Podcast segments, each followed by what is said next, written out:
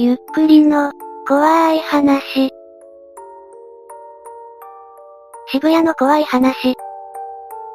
地域の怖い話、東京、渋谷編です。田舎と都会では怖い方向性が違う話が出てきます。ご覧ください。もやい像の近くで、でも実際、酔って潰れたら結構危ない目には合うよな。俺も3年ぐらい前に渋谷でしこたま飲んで潰れたんだよ。で、もやい像の下で寝てると、もしもし、もしもし、って体揺すられて、ウェーってやってたらそのうちふわふわした感じで運ばれていったのが分かった。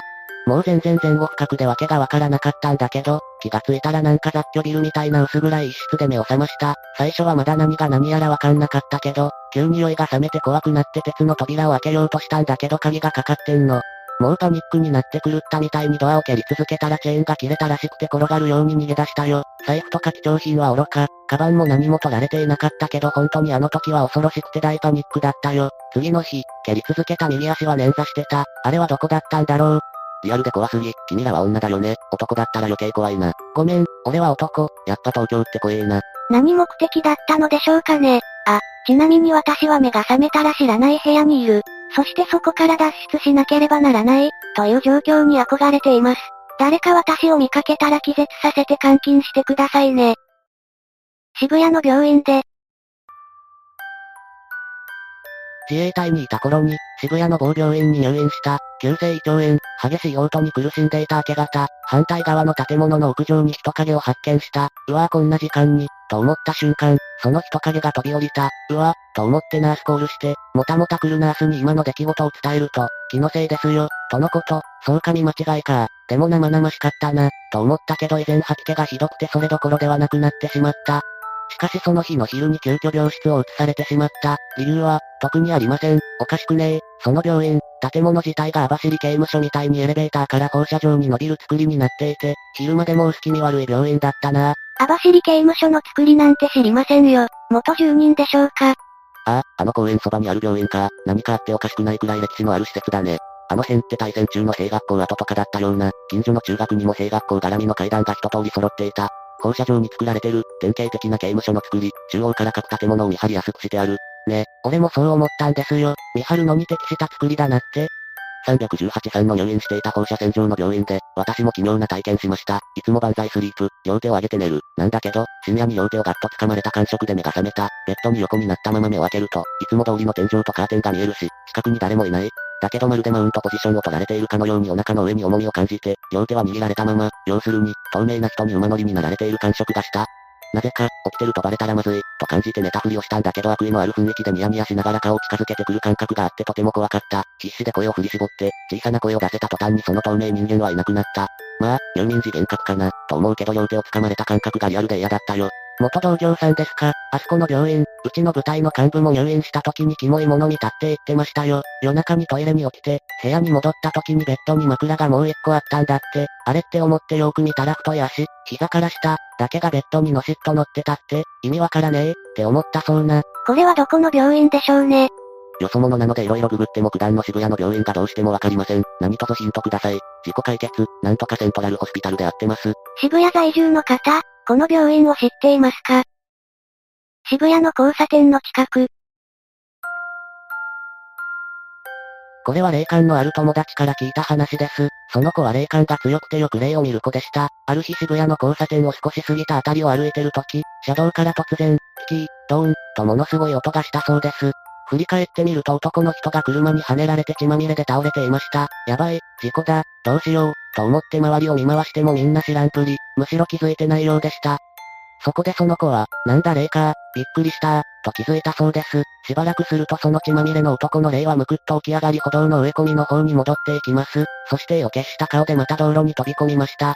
再びドーンという衝撃とともに宙へ舞い上がり血まみれで倒れ込みました。そしてまた起き上がり歩道の植え込みに戻っていきました。それを延々と繰り返してるのを3回ほど見て彼女は帰路に着いたそうです。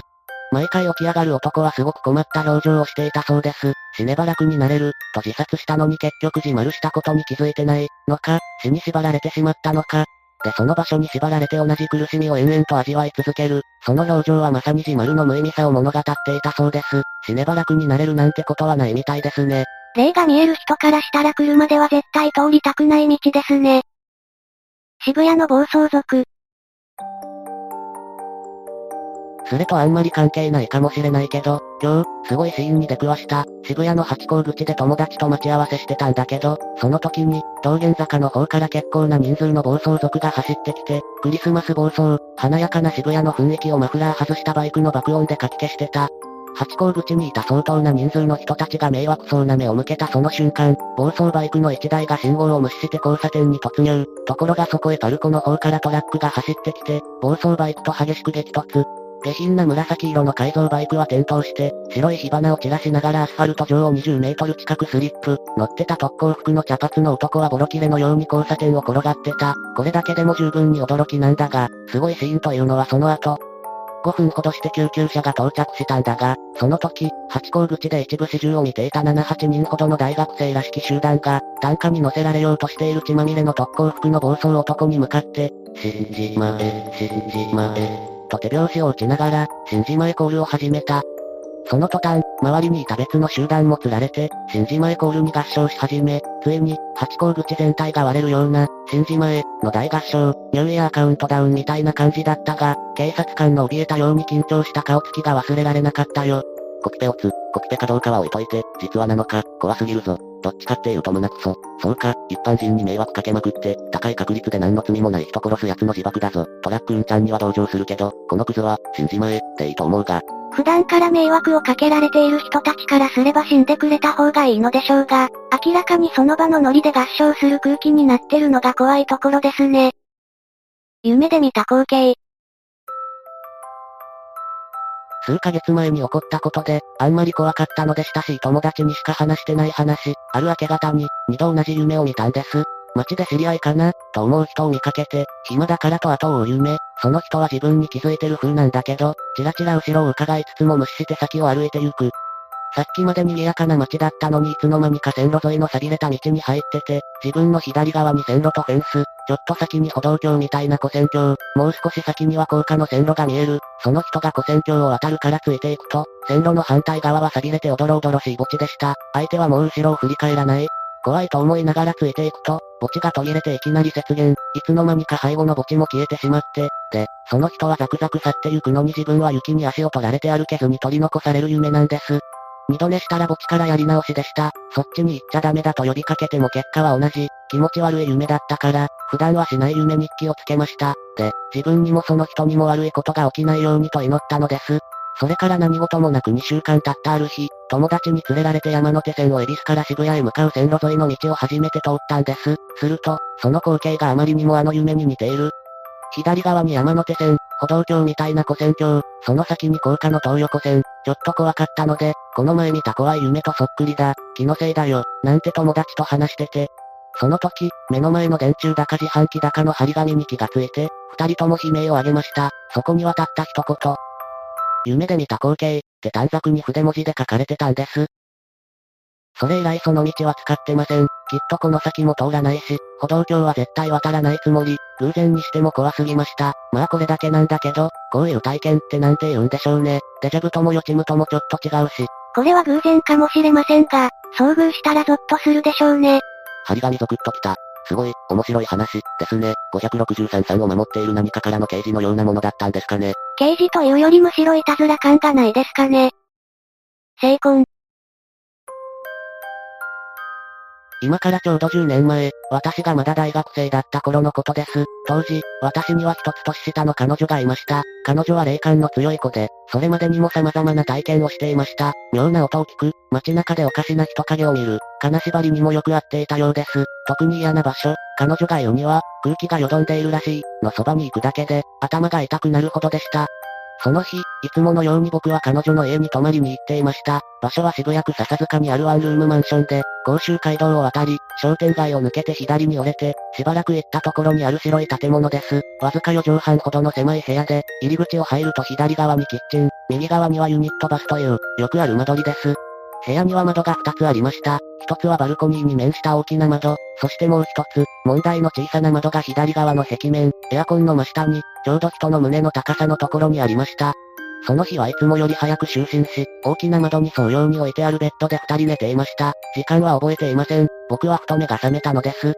頭の上にある窓とエアコンのあたりから、バシン、バシンと何度か音が聞こえており、その音で目覚めたのでした。妙な目覚めの良さで、頭がすっきりしていたことを覚えています。季節は冬ということもあり、部屋の内装の乾燥による音だと思って、しばらくエアコンを見つめていました。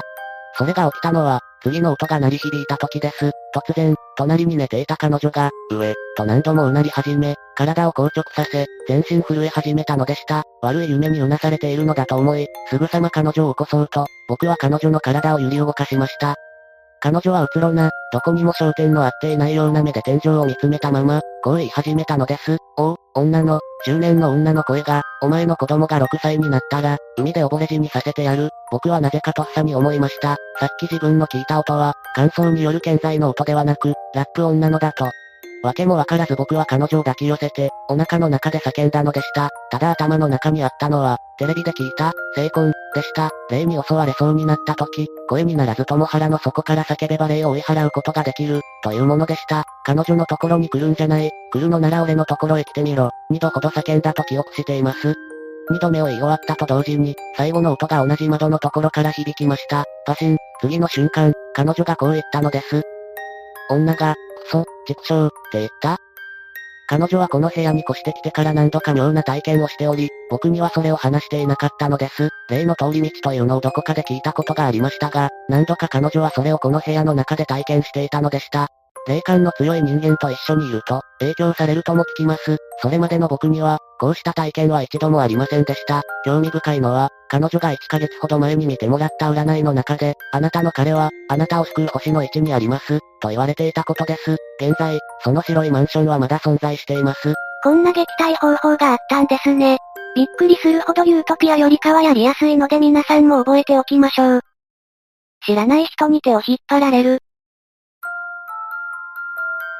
オカルトじゃないけど、今考えると怖い話を、これは夢とかじゃなく実際に体験したことなんだけど、幼稚園から小学校4年生くらいまでの間に、学校の行き帰りとか家の前の路上とかで、もちろん真っ昼間に知らないおじいさんやおばあさんに強引に手を引っ張られて連れて行かれそうになったことが一度や二度じゃなく、何十回とある。その時は手を振りほどいて走って逃げるんだけど不思議なことに後を追ってくるようなことは一度もなかったし後ろを振り返ることもしなかったから、その人たちがその後どうしたかはわからない。いい加減何度もあるから、怖い、とは思わず、またか、みたいな感じで騒いだりもしなかった。言っちゃってる人と考えるにはいつも違う人だし、場所もいつも違うし、お年寄りの時もあればもう少し若い人もいた。見た目も普通な感じ。ちなみに近くにそれ用の施設もないし、場所は渋谷からすぐの都会のど真ん中。で、子供の時はみんなにも同じようなことがあると思ってた。でも友達同士で話すことはなかったな。もちろん親にも言わなかった。で、大人になってから、こういうことってよくあったよねと何気に話したら全員に、ないって。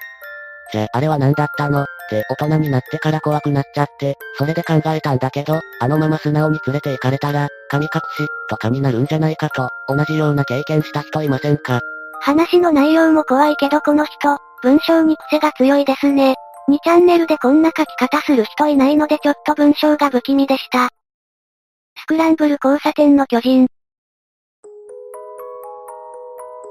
さっき渋谷のスクランブル交差点を渡ってたら反対側からめっちゃでかい人が来た。友達にあの人めっちゃでかいね2メートルは軽く超えてるよねって言ったらどこにいたのって言われた。私一度もお化け的なの見たことも感じたこともないから友達がふざけてんのかと思ってあそこだよって言ったらそのでっかい人がこっち見ててビビった。その人見ながら友達にそれも伝えたら、友達は見えないって、ちょっと怖くなったから一瞬目を離してまた見たけど今度は八甲前あたりで止まっててずっとこっち見てる。でなんか口パクパクしてるからよく見たらなんとなくだけど、内緒だよって言ってる気がしたんでうなずいて友達にうっそうって言っといた。次見たらもういなくなってた。なんだったの？で途中書き込めなくなったんだけど、何これ？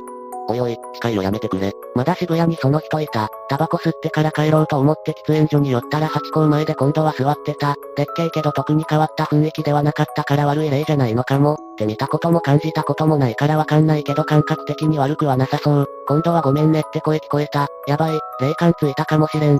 みんなに言いふらしてごめんね巨人さん。渋谷のスクランブル交差点に居つく巨人。いつか会ってみたいですね。いかがでしたか？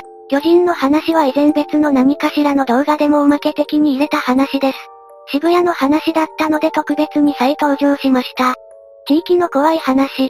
地方での話と都会での話はやっぱり別物ですね。都会の方は人コア的なものも結構ありますからね。渋谷に詳しい方、今回の場所に心当たりがあったり、実際に体験した方はいませんか？ぜひ感想をお聞かせください。ご視聴くださりありがとうございました。また見てね。